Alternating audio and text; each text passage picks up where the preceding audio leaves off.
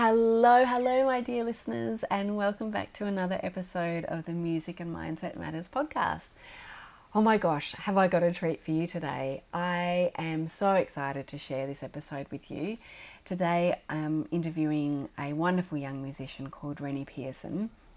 And apart from the amazing conversation we have that delves into all manners of music and creativity and connection, and even we tap into the fairy world as well, um, Rennie gifts us with two beautiful performances. So, yeah, you're in for a real treat. And um, I'll give you a little background about Rennie. Um, we first came across Rennie, my husband and I actually went on a date. We had a date night, which is something we do not have very often. Um, but our local, in our local town, Rennie was performing with um, one of the many musicians he does perform in perform with regularly. He collaborates with a lot of musicians, and um, this was a collaboration with Bob. Um, ah, Bob's last name has just gone out of my brain. Sorry, Bob. I'll come back to you.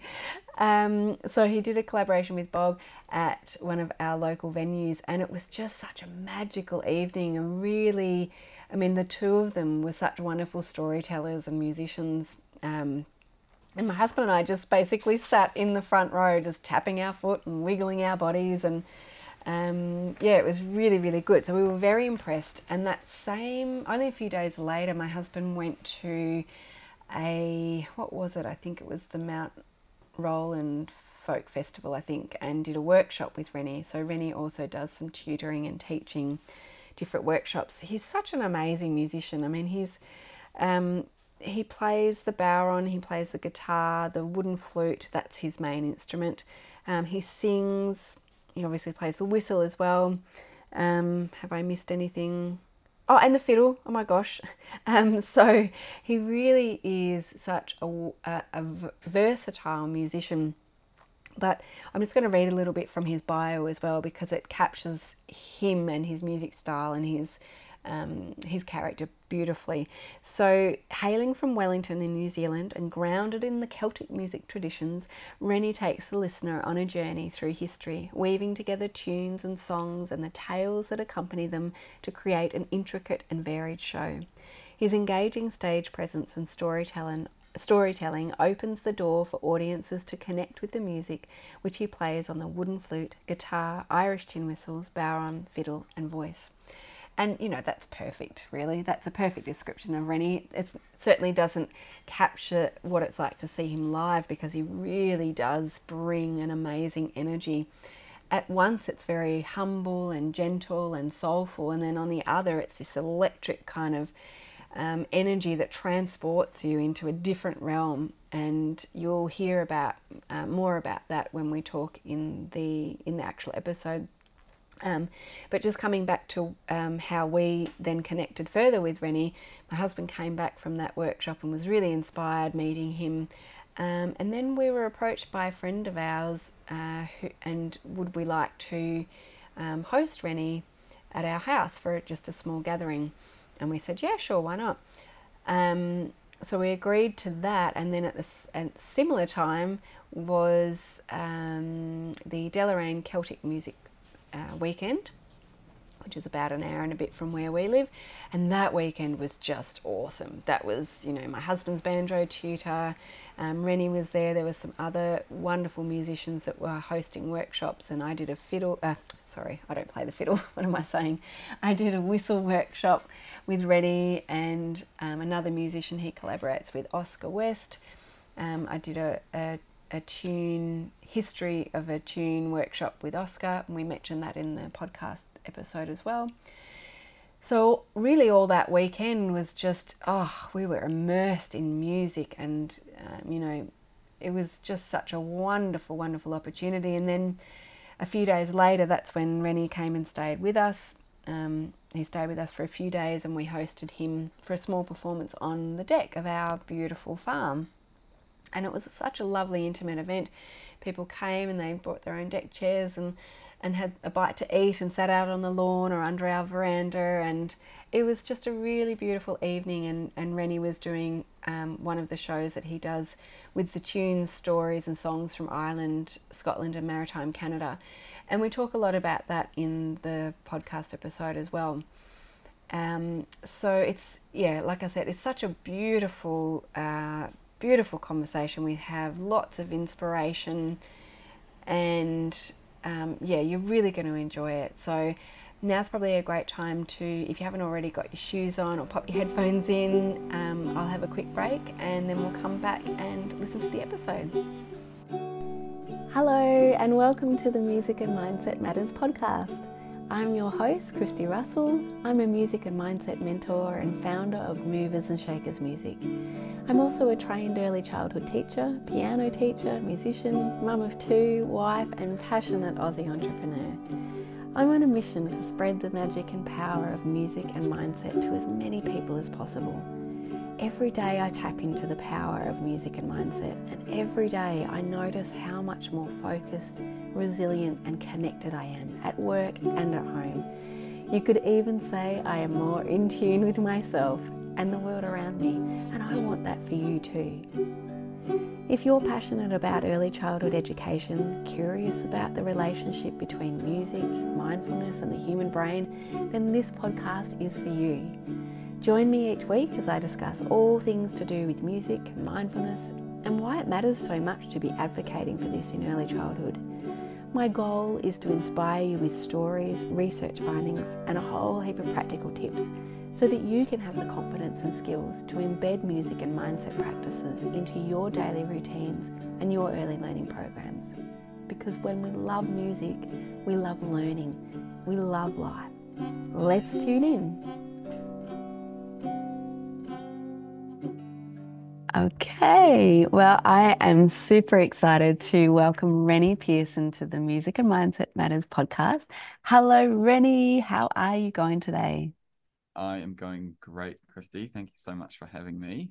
Oh, you're so welcome. Um, in my little introduction, I let our listeners know who you were, who you are, and how we initially crossed paths and how we came to be having this chat today. And I would absolutely love it if you could tell us like your little kind of conception story about music. How did music enter your life? Did it enter as a child? Were you a teenager? I mean, I know a lot about it, but if you could just share that with our listeners, please. Absolutely. Yeah, I'd love to. So, um, yeah, uh, for me, the musical journey started very, very early. Actually, um, was still in uh, my mum's womb when I was sort of hearing uh, the wooden flute music of this man called Chris Norman. And uh, Chris Norman is an amazing, amazing wooden flute player, and he had these two albums that my dad and I don't know if I should say this or not, but my dad always used to rip CDs from the library. He'd take them out and then he would he would burn them on the CD player, old school style. Didn't we all uh, though? we all did. We all did it. Um, Sorry, and, Chris. Uh, it's all right. It's all right. He's um I think he's doesn't matter. Um mm. and I remember very distinctly they were these two yellow yellow discs. Obviously, I didn't know that at the time of pre uh, birth, but yeah. I um they were they would put those on for me as I, I guess lullaby music, um, mm. which was interesting because there was such a, a range of of diverse um uh sounds on those. Well, maybe not sounds, but different energy levels and that thing. Yeah. A lot of very like fast tempo jigs and reels, kind of dance music, as well as some gorgeous, gorgeous slow airs. And Chris Norman is an absolute master of playing um, slow music on the flute just has mm. the most beautiful tone and the most beautiful expression. Um, so from a very very early age and growing up as a as a kid, I was always just really those albums were just really really special to me. Um, and mum and dad had a whole plethora of other different music going on around the house as well, particularly a lot of sort of uh, old school Americana, uh, folk and rock music and this kind of thing, especially from from dad.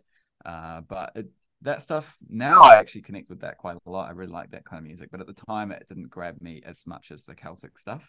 And um, this guy Chris Norman, he was mostly playing uh, early Scottish music, uh, maritime Canadian music, and a little bit of, of Irish music. Mm. So a lot of a lot of Scottish and maritime Canadian music, uh, and also some old time American music as well on the flute, which is a sort of an unusual um, voicing for that for that music. And uh, at the same time, I was also listening to um, another a tape that we had of this band called Altan, who are a incredible um, group, uh, Irish band from uh, a place called Donegal in Yeah. um, in Ireland, and they're well in Donegal. They're well known for their fiery and spirited um, traditional music. With it's got a lot of Scottish influences in that music as well. Mm. Um, so that was sort of my very early getting getting the seeds sown for for getting into the music. And then when I was seven, I went to see Chris Norman live. My parents took me, and I was just absolutely blown away. It was such a magical concert, and the the group that opened for them were great as well. They were called. Um, uh, I think they might have been called like the Keys to the Field, or maybe their album was called that, or one of their songs was Mm. called that. But I remember, I remember them, and this one lady, she played the fiddle player, she played the saw, and I thought that was really cool. Like it was just a, a saw, and she just played it with the bow and got all these interesting sounds, and I was like, Wow. this is so cool. And then Chris came on with the flute, and I was like, this is just amazing. I have to be able to do this. And that night, I said to mum, I was like, I want to learn to play the flute. And so the next day, she dug out her old high school flute and uh, taught me how to make a sound on it. And that was kind of from then on. I was I was in I was in the world. You were of- hooked. of flute. Yeah, Yeah. yeah.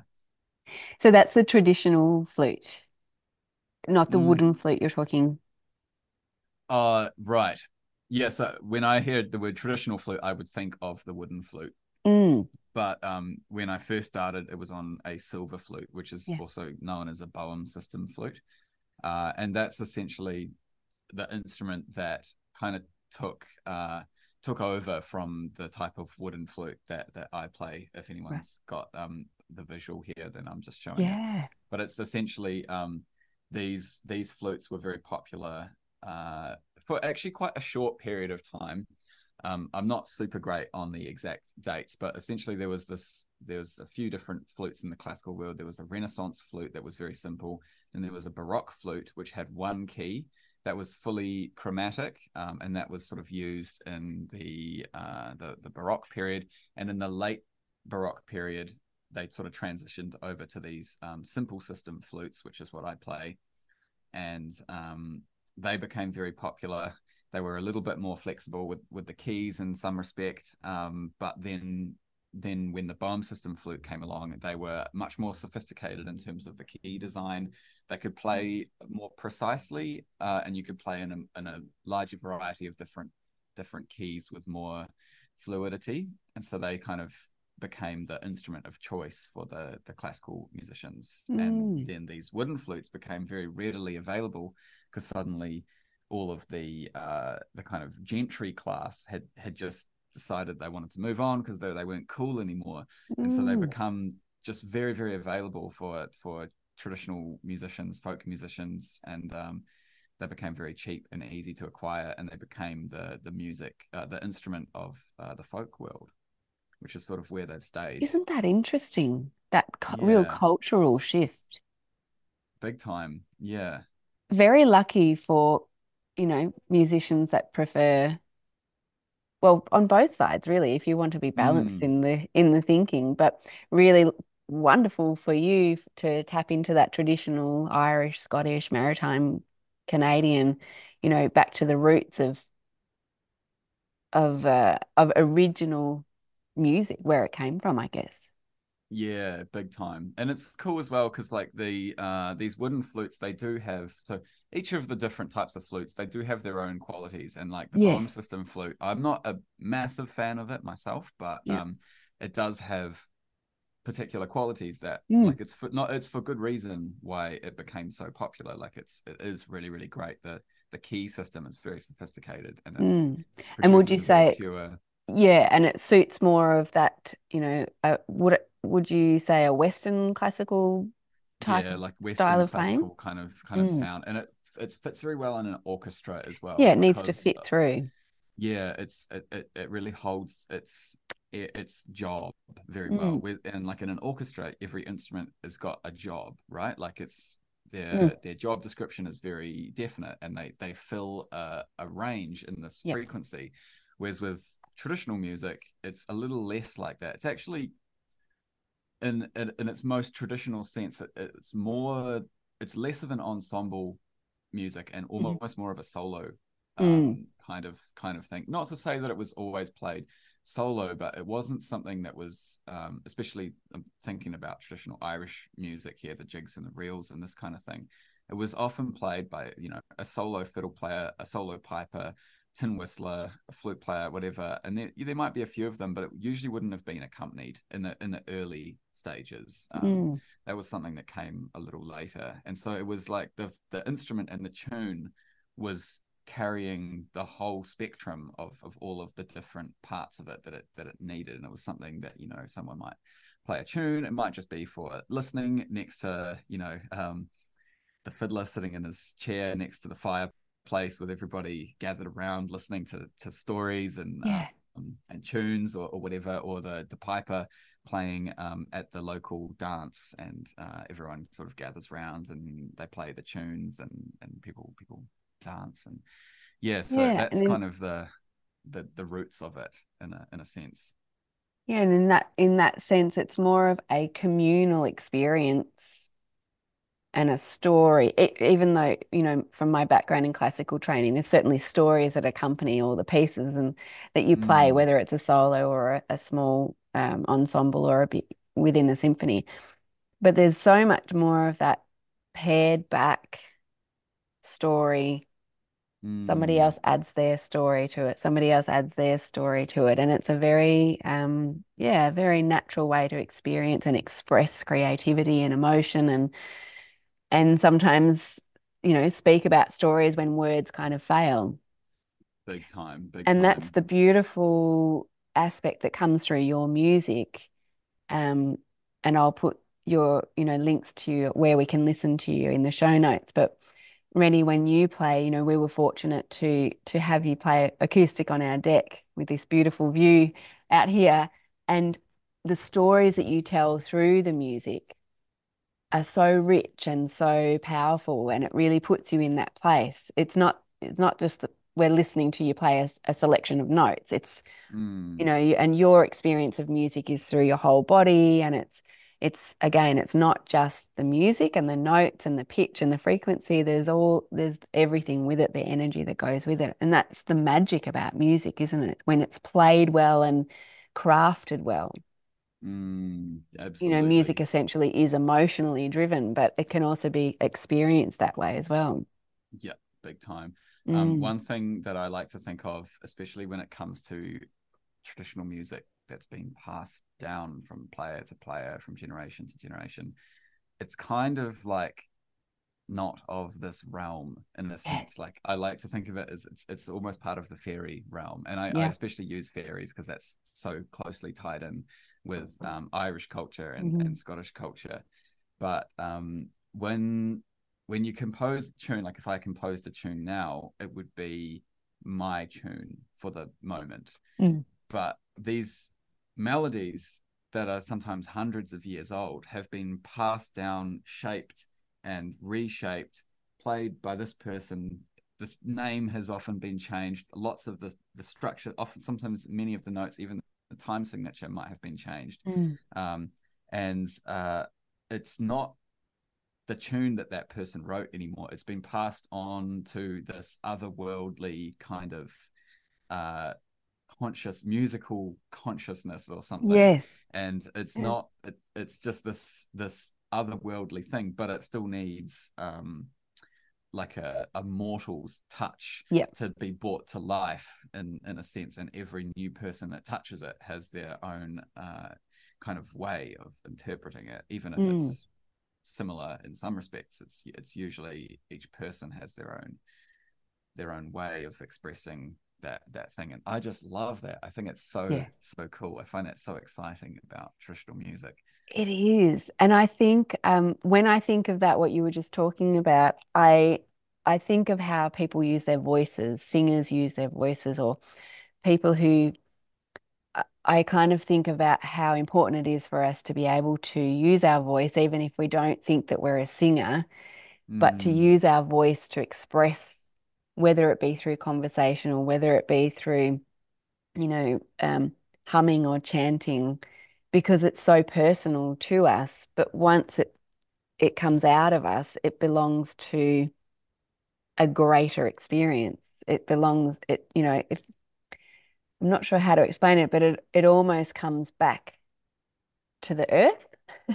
yeah, It yeah, might sound a bit strange of that, but I want people, I guess part of my little mission is to really ex help people um, get back in touch with their own unique voice because it's so important. Mm, yeah, that definitely took me on a very spiritual thought process there with Mm, like everyone being um you know, we're all often identify as being quite separate, yet we're all sort of part of the the great oneness or whatever. yeah, But when you express something, you get to put it back out into that it's like a part of you that gets to sort of go back out into that yeah, into that oneness, which is quite cool. that's definitely something that's really special about yeah, music.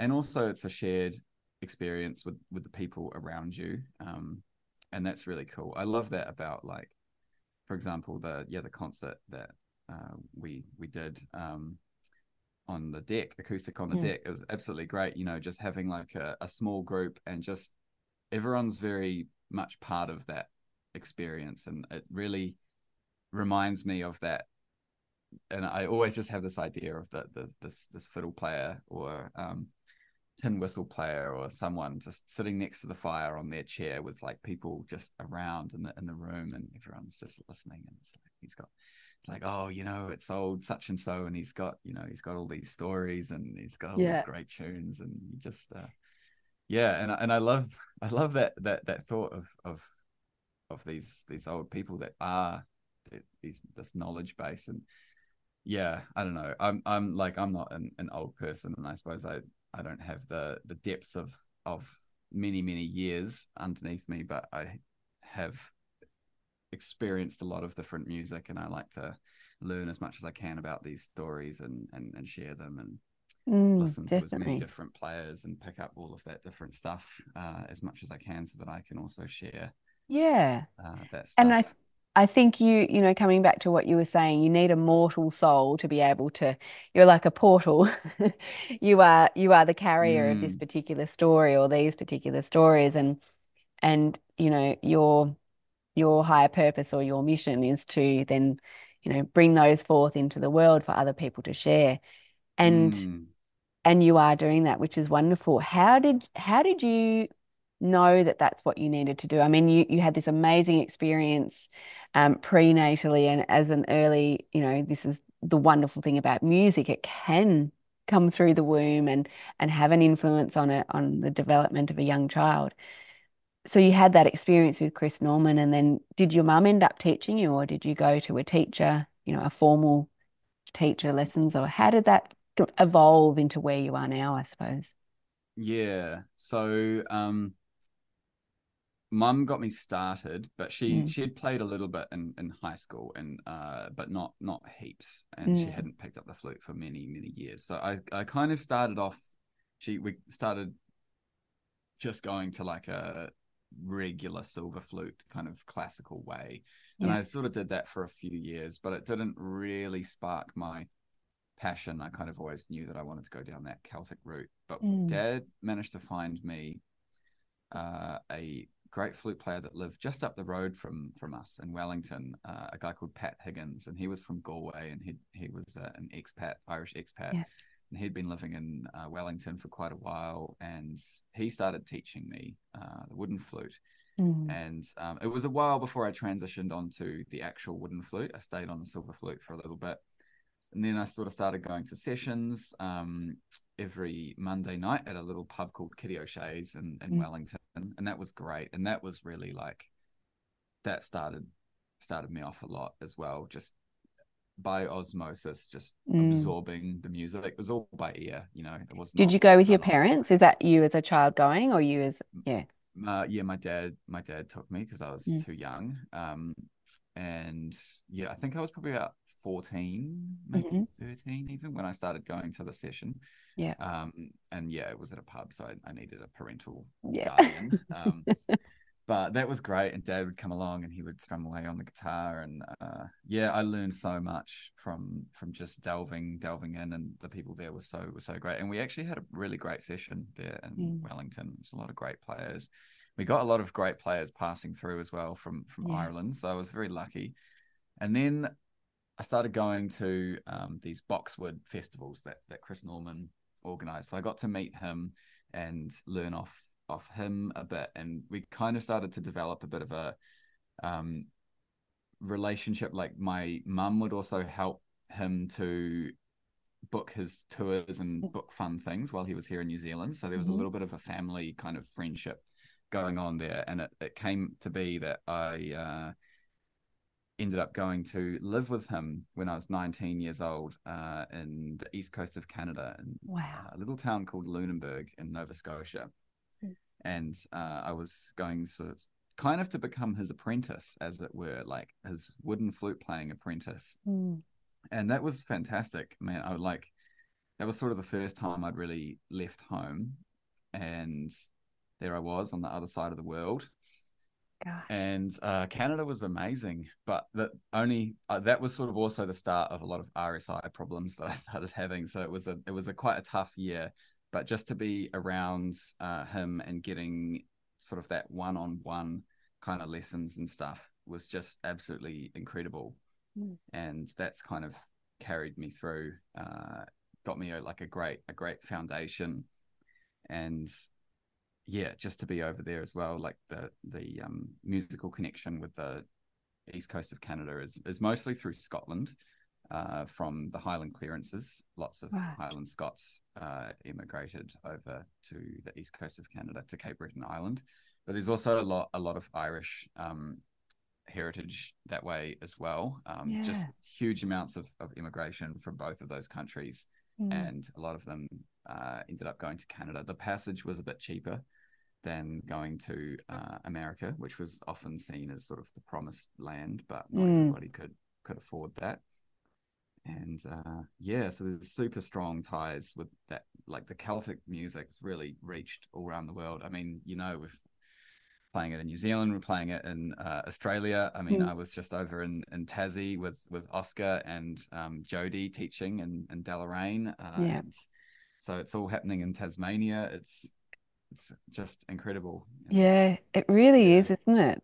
And I think it is because of the story elements, because it's so um so embracing. I mean, again, I'll I'll I feel like I, I do a lot of comparisons. It's not for comparison's sake, but it's such a different experience being classically trained and, and attending classical performances and things like that. It's it's a very different experience than going to a, a trad session or, or listening to folk music. It's there's wonderful things about both of them, definitely. Mm. But I think perhaps the the thing that's that's helped to to keep uh, to keep these stories alive is that it embraces people, it embraces all emotions. Like a lot of it is sorrow and and regret and and loss, you know, of moving from your homeland or losing loved ones. And but there's all there's such a catharsism going catharsism going, you know, moving through that through voice or through song, um, through instrumental music that you kind of go, okay, well, you know, these people know what I'm going through. They're they're kind of like your tribe. Mm, yeah. And it's so so special to be a part of that experience. And that must have been an amazing experience for you. How long were you in Canada for with with Chris?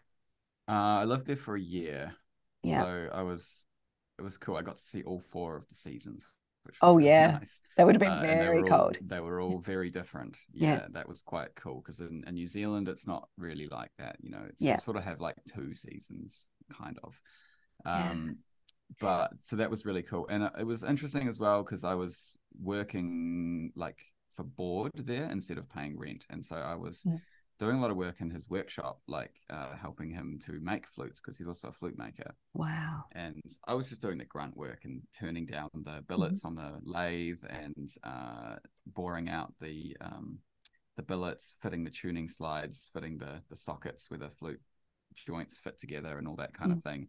And then he would kind of breathe the the life into them. I wasn't Mm. really doing all of that stuff, but that was quite cool just to be part of that process as well. Um, being such a keen flute player, just nice to Mm. kind of see how they're created.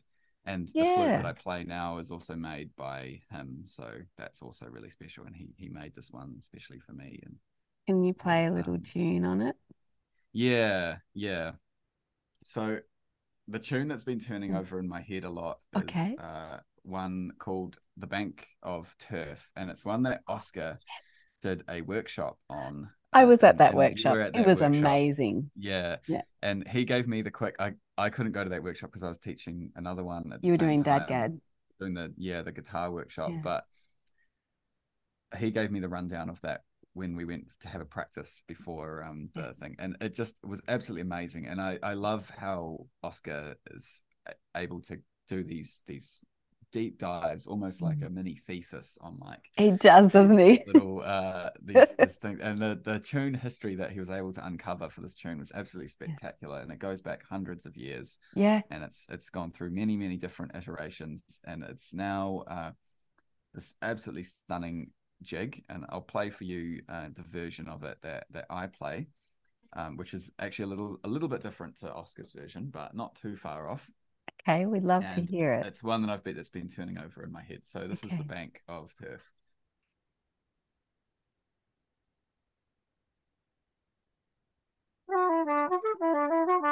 what I'll just quickly do, I'll just turn Yeah. uh, original sound on.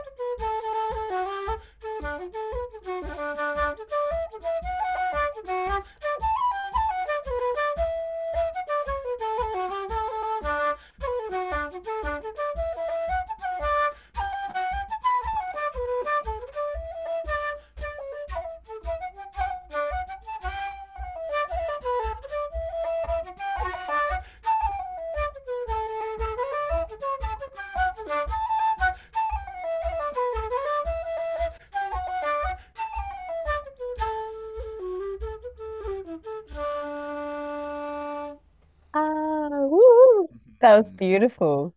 Lovely little tune. Oh, it is so pretty, isn't it?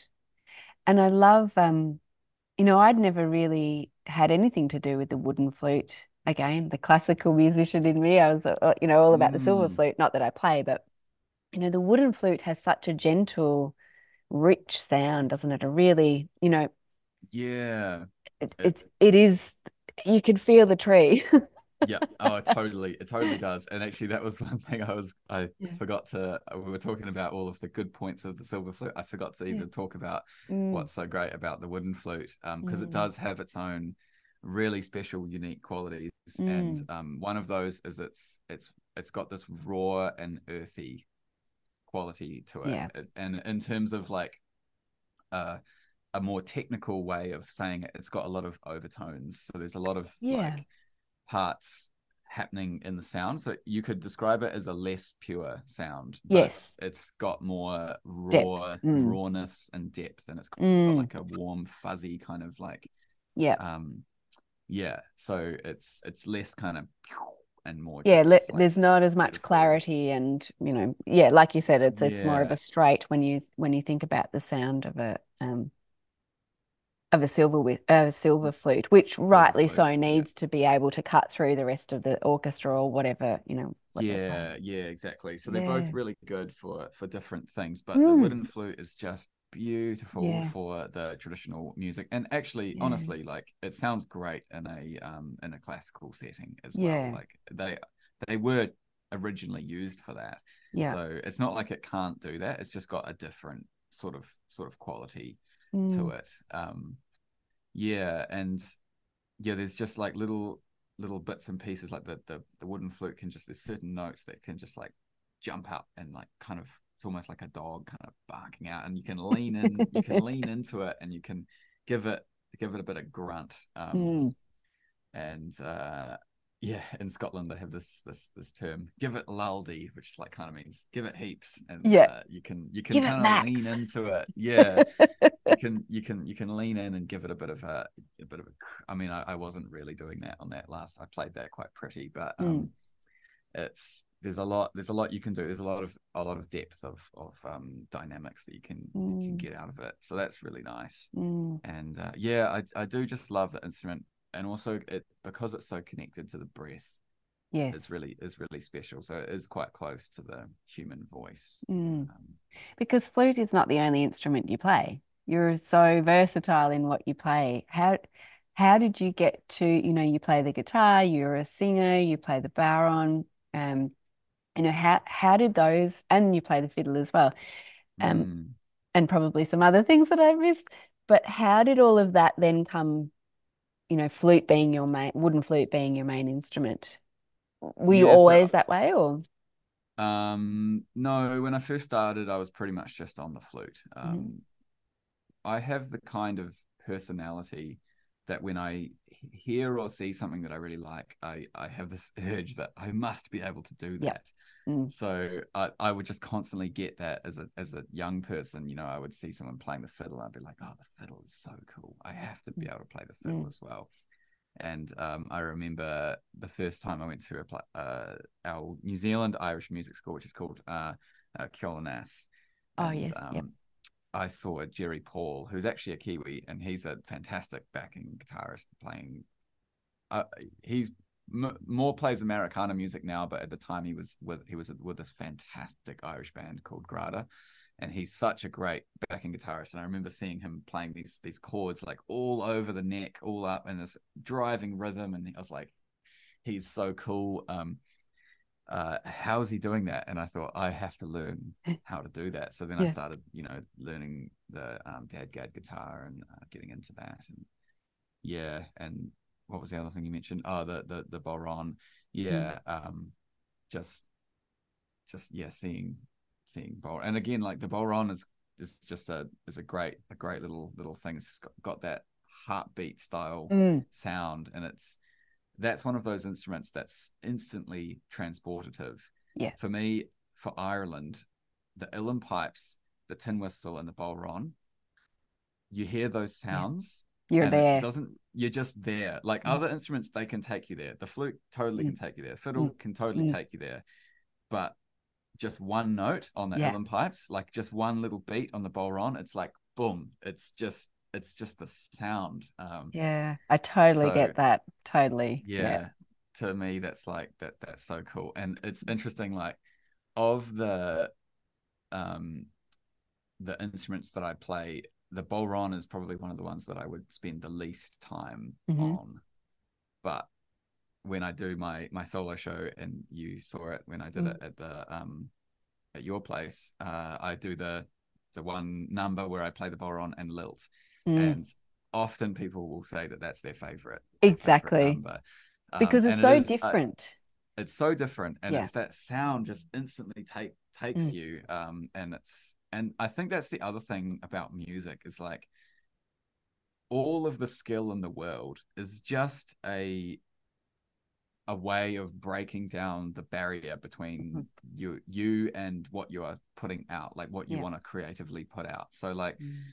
Skill's great don't get me wrong i think it's very important but all it really is is it's creating it's like bridging this gap like so the bodhran, even though I'm not the most brilliant bodhran player of all time, um, you know, I'm I'm relatively good, but it's not like something that I spend hours a day honing. Whereas on the the flute, I would definitely do that. It's just it's what you what you need to be able to to bridge that gap so that you can express that that thing. And I think it's Mm. a, a great example of that. And uh, yeah, people always really seem to connect with with that. Um, Mm. and the lilting, I think, is also it's a fun yeah, the lilting. I know when I was doing the whistle um, tutoring session with you at the Deloraine Celtic Music Weekend, I was like, what is that? What's that interesting word that he's saying, Idlia? What, you know, what I can't even think about it now. Yeah.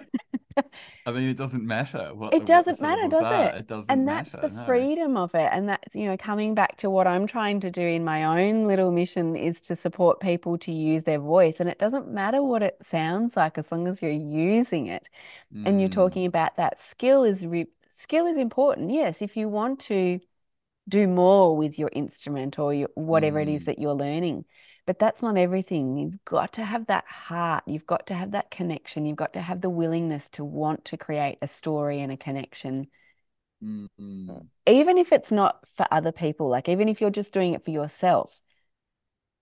But there still needs to be that willingness to go that little bit further to, you know, if you're some of my students, for example, I'll tell them when they're practicing their scales, you know, scales are the bread and butter. They'll teach you about the Mm, foundations of what you're going to mhm. learn. But don't just do them like da da da da da da da da da. Do them with feeling like da da Mm. da da and be silly with them and have fun with them.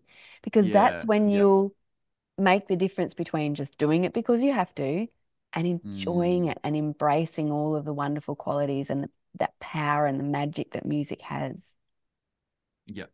Mm. Reminds me of like a um when I was young and learning, I would uh, watch a lot of YouTube videos like Mm. to get inspiration. I remember I would spend hours trolling through the internet, and there was MySpace was a thing, Oh, yes. uh, and I would I never had a profile myself, but a lot of the musicians they would have profiles, and they'd have like tracks that you could listen to on their Mm. profile, and I would go through and like find all these musicians and just listen to the free tracks that they'd put up Yeah. and and it would take you to like their friends and I'd look through it's like oh so Conal Ó Gráda he's a great flute player da, da, da, da. and it's like oh who are his friends try these Yeah. people and then I'd, I'd The listen to rabbit hole. and I would I could spend hours and there would be like these different um like Claddagh records and stuff and different uh, and CD baby and they would often have like little 30 second they'd have the album up and each track you'd get to listen to 30 seconds for free and i never Yeah. even considered buying any of the albums because Yeah. i'd have to have got them shipped over or something Yeah. which would have been too expensive but i would spend hours trolling through these things getting these little 30 second bites and then i'd go to a different thing and it would Mm. st- instead of having 30 seconds it would have like the first three tracks we could listen to the whole thing. And i was like oh score. Now i've got like i've got the best of both worlds. And um anyway that that was a long-winded way of of of saying i remember this particular youtube video when i was i got really into bluegrass mandolin at one point and uh this guy he he would start his mandolin things he'd go like um, be like, hello there, it's Ron from Mandolin Mania or something. I can't remember what he was, and, and he'd be like, he'd be like, always practice, never. No, he said the other way around. He said, never practice, always play. Oh, And that stuck with me. That like one little thing, it always stuck with me.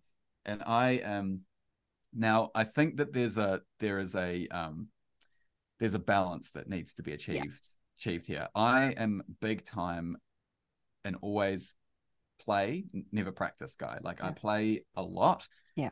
I don't usually sit down and I really have to wrangle myself because it's just my personality is very er- like erratic. I'm a very like in the moment, in the flow kind of Mm. person. Um, and I really have to kind of sit down and be like, okay, we're going to practice this thing. Like now's we're not it's practice time, and I I can still enjoy it, but it's like it's a different type of brain. But I do think that a lot of people are the other way around, and Mm. they spend a lot of time working on on things and and like the, the, making it into a chore Mm. the the beauty of like expressing the musicality that's just and ever since i was young it's always been like that i would just always pick up the flute and just play like i would Mm. never sit down and and practice like Yeah. no i would just be playing um I, I could probably use a bit more of the the other the other way around but um that that thing that he said did always stick with me because that's why i'm still playing and why i love it so much is because Yeah. i played it because i loved to do it and it's so much Yeah. fun um rather than because of some i don't know because I felt like I had to, Mm. something, something like that. That's Yeah. such an that is such an important point because I have had so many students over the years. I mean, I started teaching 25 years ago, just, you know, for a music school and then just sort of on my own private teaching. And the number one thing that um, the feedback that you get when a, a student stops is because they don't want to practice anymore. They've lost the Mm. they've lost their Mm. mojo. Mhm. And and it's a really important thing for any kind of teacher or educator or guide or mentor, whatever the word you want to use, is to try and connect with that student or that person and find out what motivates them so that the Mhm. music, so that you're weaving practice, like a mindset of practice, as in you're wanting to learn better skills or improve your skills, but the mindset of having a joyful experience and a playful experience. It's so important. And I think often our mainstream way of educating is more on that side of you have to practice to get perfect and and it's it's it's soul Mm. crushing. You know, Yeah. you you can that still practice, you can still get, you know, work on your skills and work on that part that's a bit tricky and go over and over it, but it's the whole mindset behind it and the intention behind it that really matters, isn't it? Yeah, it's also interesting. Like, I think as a Western society, and probably this kind of delves over to other other kind of cultures as well, we Mm. really value effort Mm-hmm. a lot, Yeah. and a lot of emphasis gets put on effort. Like, if you work hard and you have a bad time, you will succeed. That's that But doesn't work. if you if you grit That leads to burnout. get through it like and even though we kind of know that that's like there's there's elements of truth in putting in putting in the work but Yeah, like definitely. there's there's also like an element of being like in the flow and Mm. and being allowing things things to happen and i think a lot of that that work when it's done from that place of being in in the flow and the right energy Mm. It becomes so much more like you see so much more results you're not like Yeah. battling against the stream essentially Yeah. and uh i think that that that's very true for music as well and i it's interesting because you you so often do see like um people who practice so much and yes they do get better but like then there's other people that just just kind of play and Mm. they just like just miraculously just sort of Mm. things just open up and they just start Yeah. they suddenly they're really good Yeah. and i kind of feel like a little bit that like that's what happened to me um like i i did play a lot when i was a kid but I, i'm not like i've never been like a six hour a day six Mm. seven hour a day kind of kind of practicer but Yeah. It's exhausting.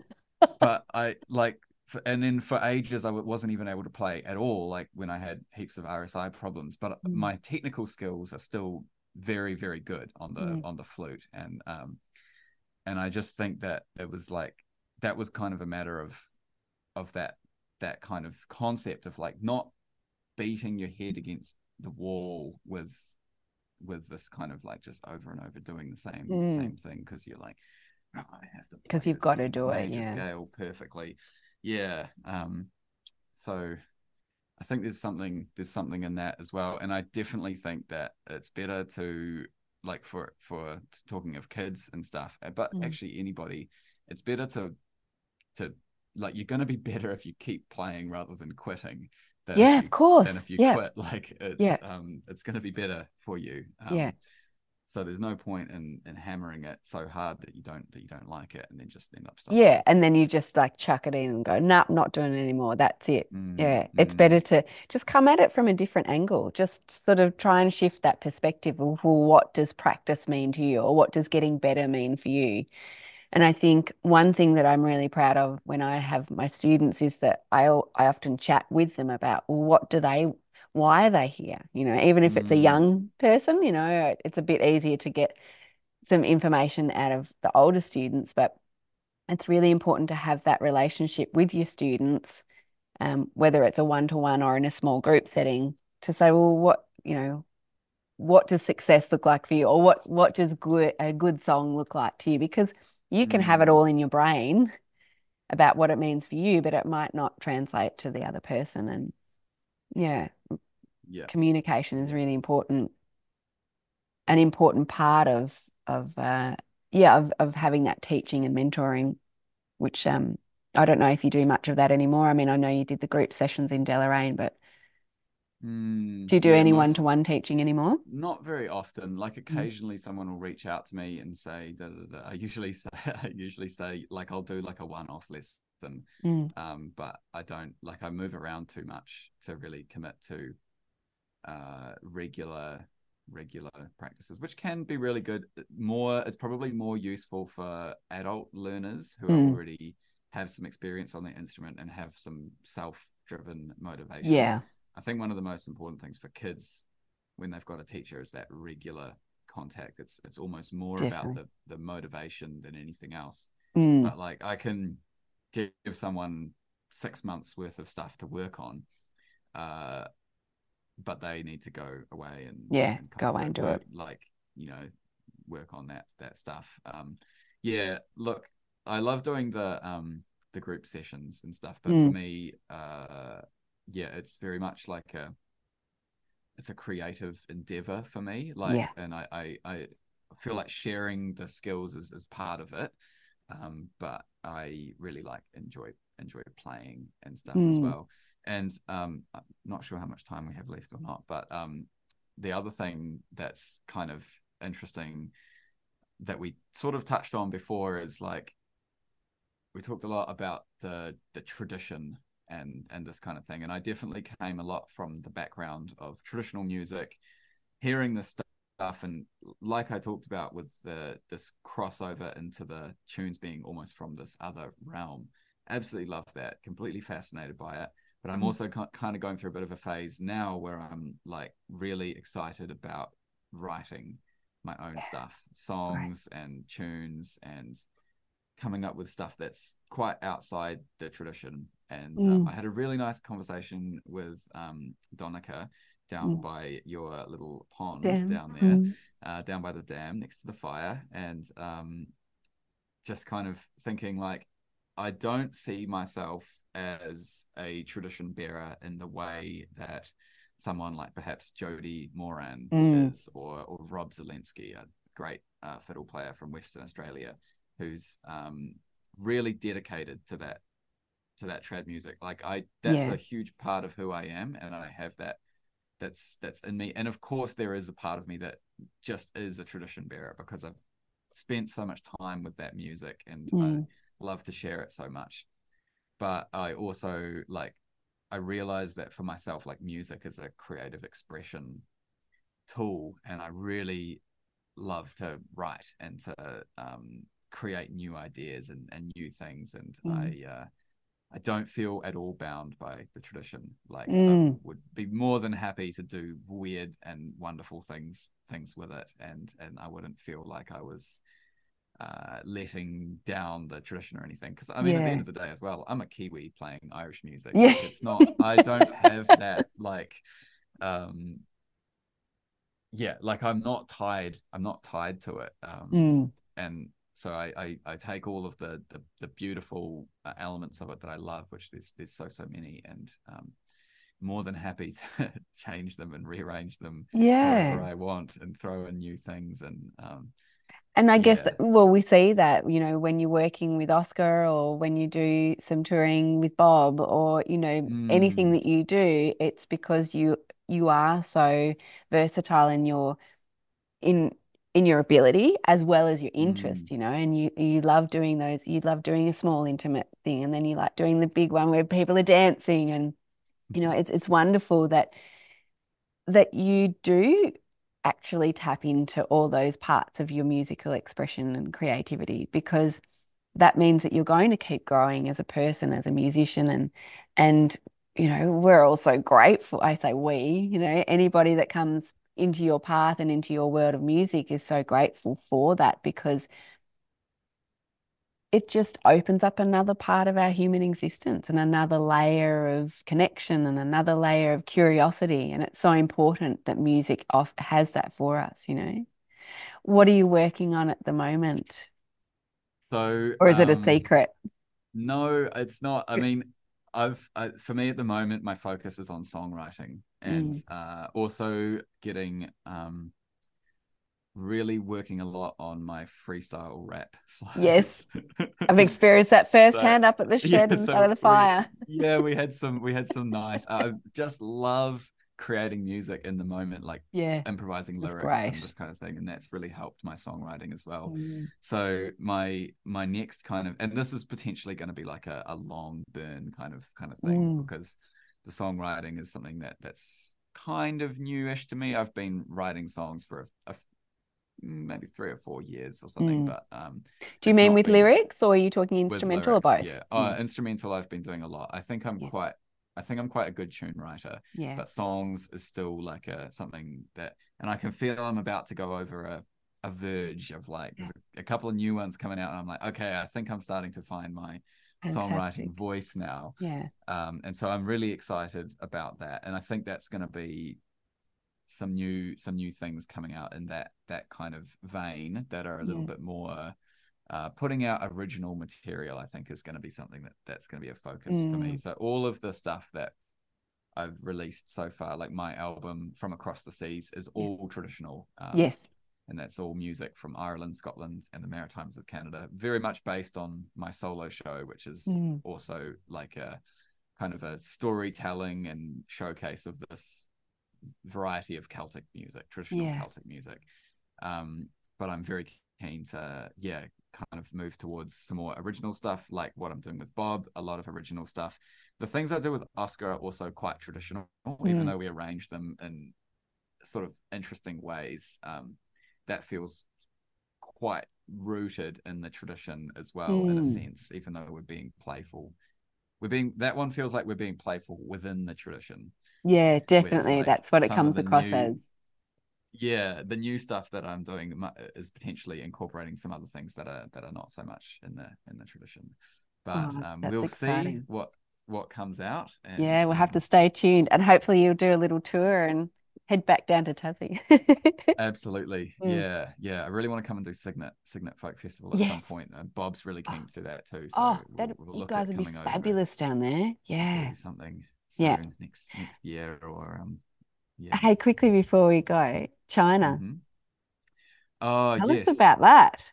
So uh, one of the other things that I do that's that's just part of kind of being a, a full time musician is I Mm. tour with some of these Irish dance groups. So I've been doing a lot with a, a group called Celtic Illusion um, Mhm. around Australia, and this particular next mission, which is off to China, um, is going to be with a group called Rhythm of the Dance, and um, these are just these big stage kind of dance productions. They're great shows. They're a lot of fun to to watch and to be part of and Mm.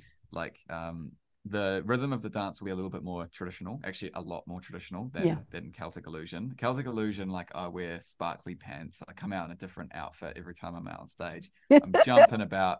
When i do my flute solo i'm like winding up the crowd and doing these big like things on the high notes and it, it's just it's so much fun. It's it's a totally like it's i wouldn't describe it as emotionally moving Yeah. but boy it's a great show to watch and i have got to watch it from the the audience it's, Oh, it's just awesome. I don't know why, but I'm just picturing Elton John and his like a yeah. show with Elton John and his sparkly sunglasses. yeah i mean it's cool it's a big stage production right like it's a whole different it's the opposite of the acoustic on the deck like Yeah. it's you know sometimes the theaters are playing to to 800 a 1000 people and Yeah. it's it's awesome and Wow.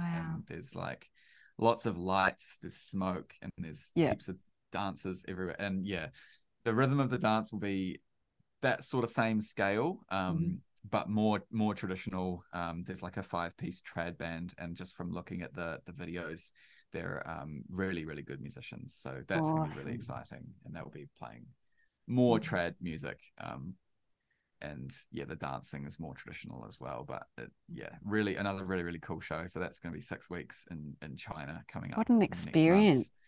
Yeah, and then back off to Ireland straight after Yep. that. So that's going to be really cool too. And uh, that's not going to be a tour; that's just a, a holiday. So I'm excited about that.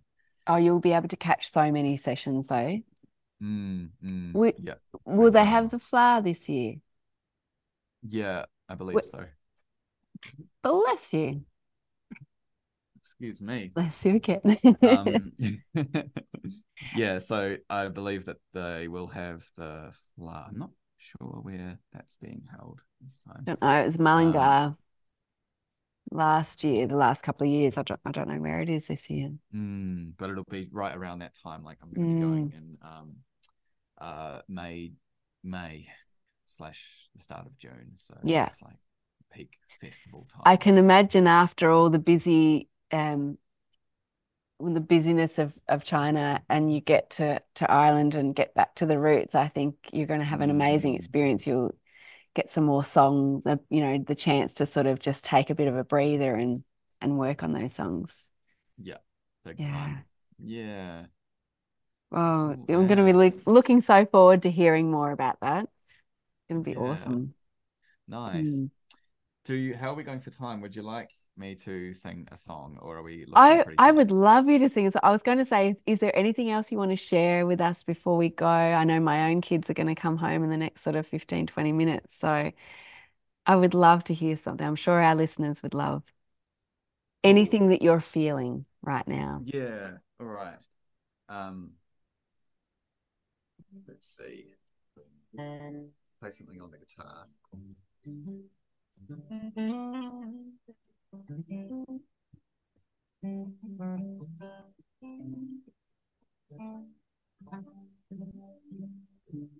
Um,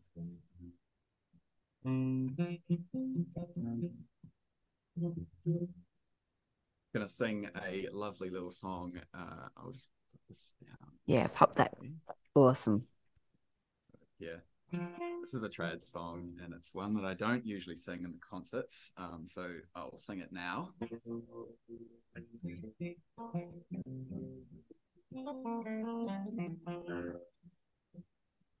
It's called uh, Peggy and the Soldier.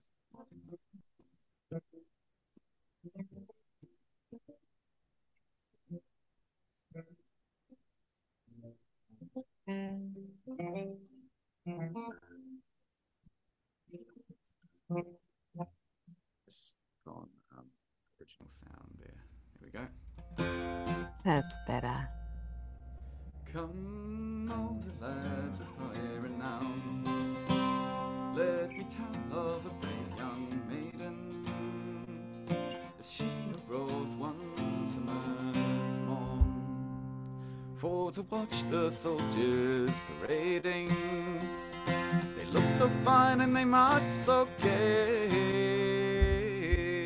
Their bandits flying's the bandit play.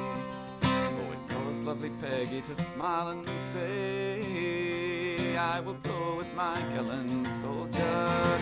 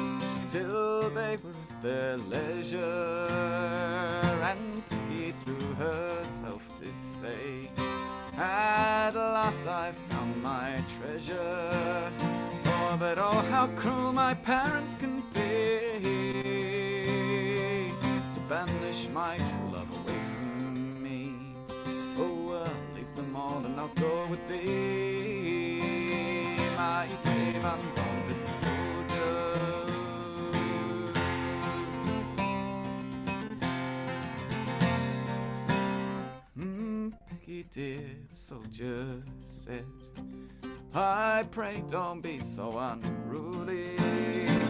For when you're in some foreign land, believe me, you'll rule it surely.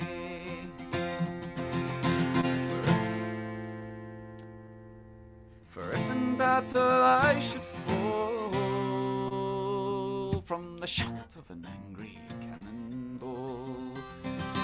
you so far from your father's hall, are you wise with your gallant soldier?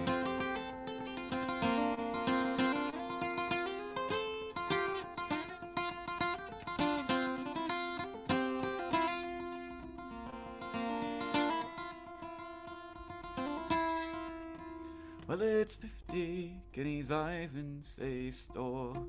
Likewise, a heart that's bolder. I'll give them all to the lad I adore. My brave, undaunted soldier. So don't say no, but let me go. And together we'll face the fiercest foe. Hope that Providence will know of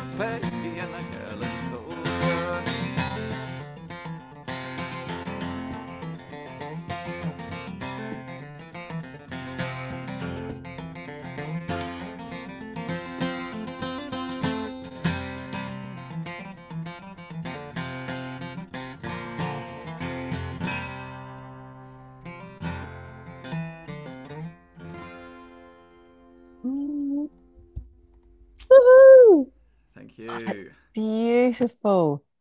Lovely wee song. I don't get to sing that one. It is. I've never heard that before. I love the way you play the guitar. It's, it's just such a beautiful, like golden syrup sound. Ah, thank you. Yeah, I like to have it as like a. I like it to be like a duo between my the guitar and my and my voice. Like Oh, the guitar kinda definitely. does little little runs and Yeah, yeah, that's sort of the Ah. style that I like for for trad music anyway. yeah, it's beautiful. Oh my goodness. Our listeners are so lucky.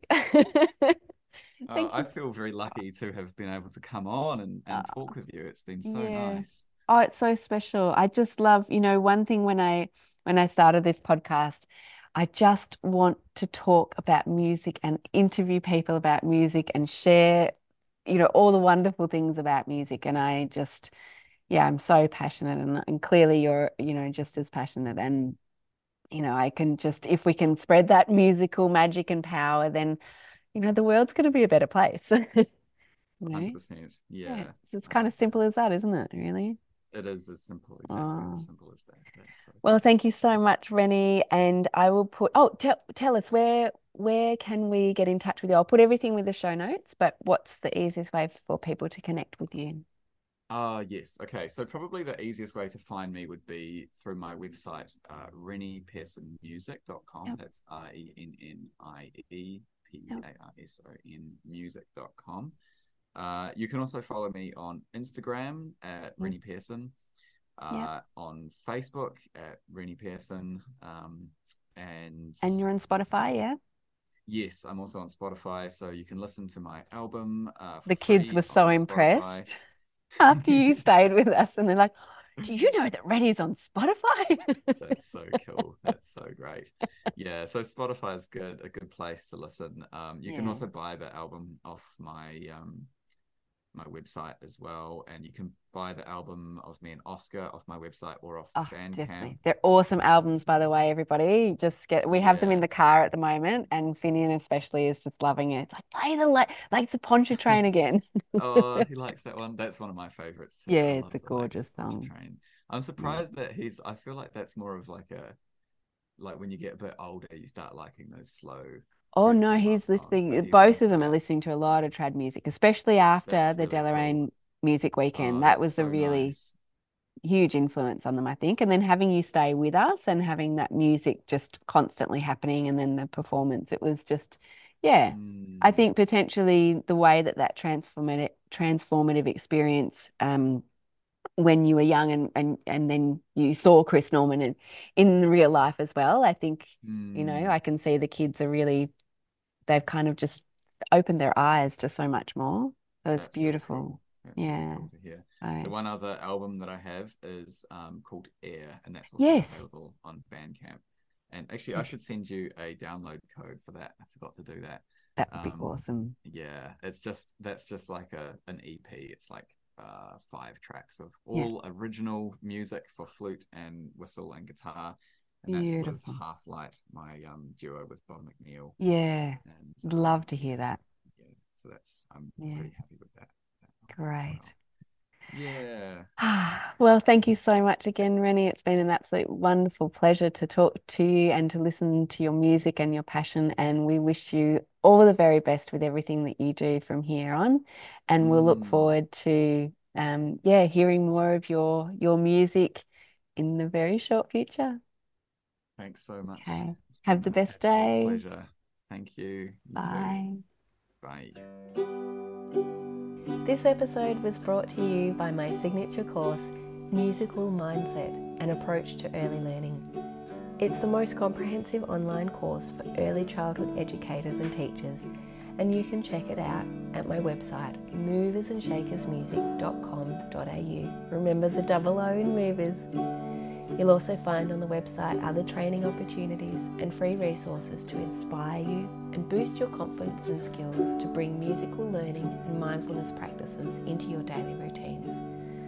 If you love this episode, please spread the joy and share it with a friend. Tag me on social media at Movers and Shakers Music. And remember to download it, give it a rating, because that really helps me to continue creating content that's relevant and useful for you and so many others. I'm Christy Russell, and I'm here to help you understand why music and mindset matters. See you again soon.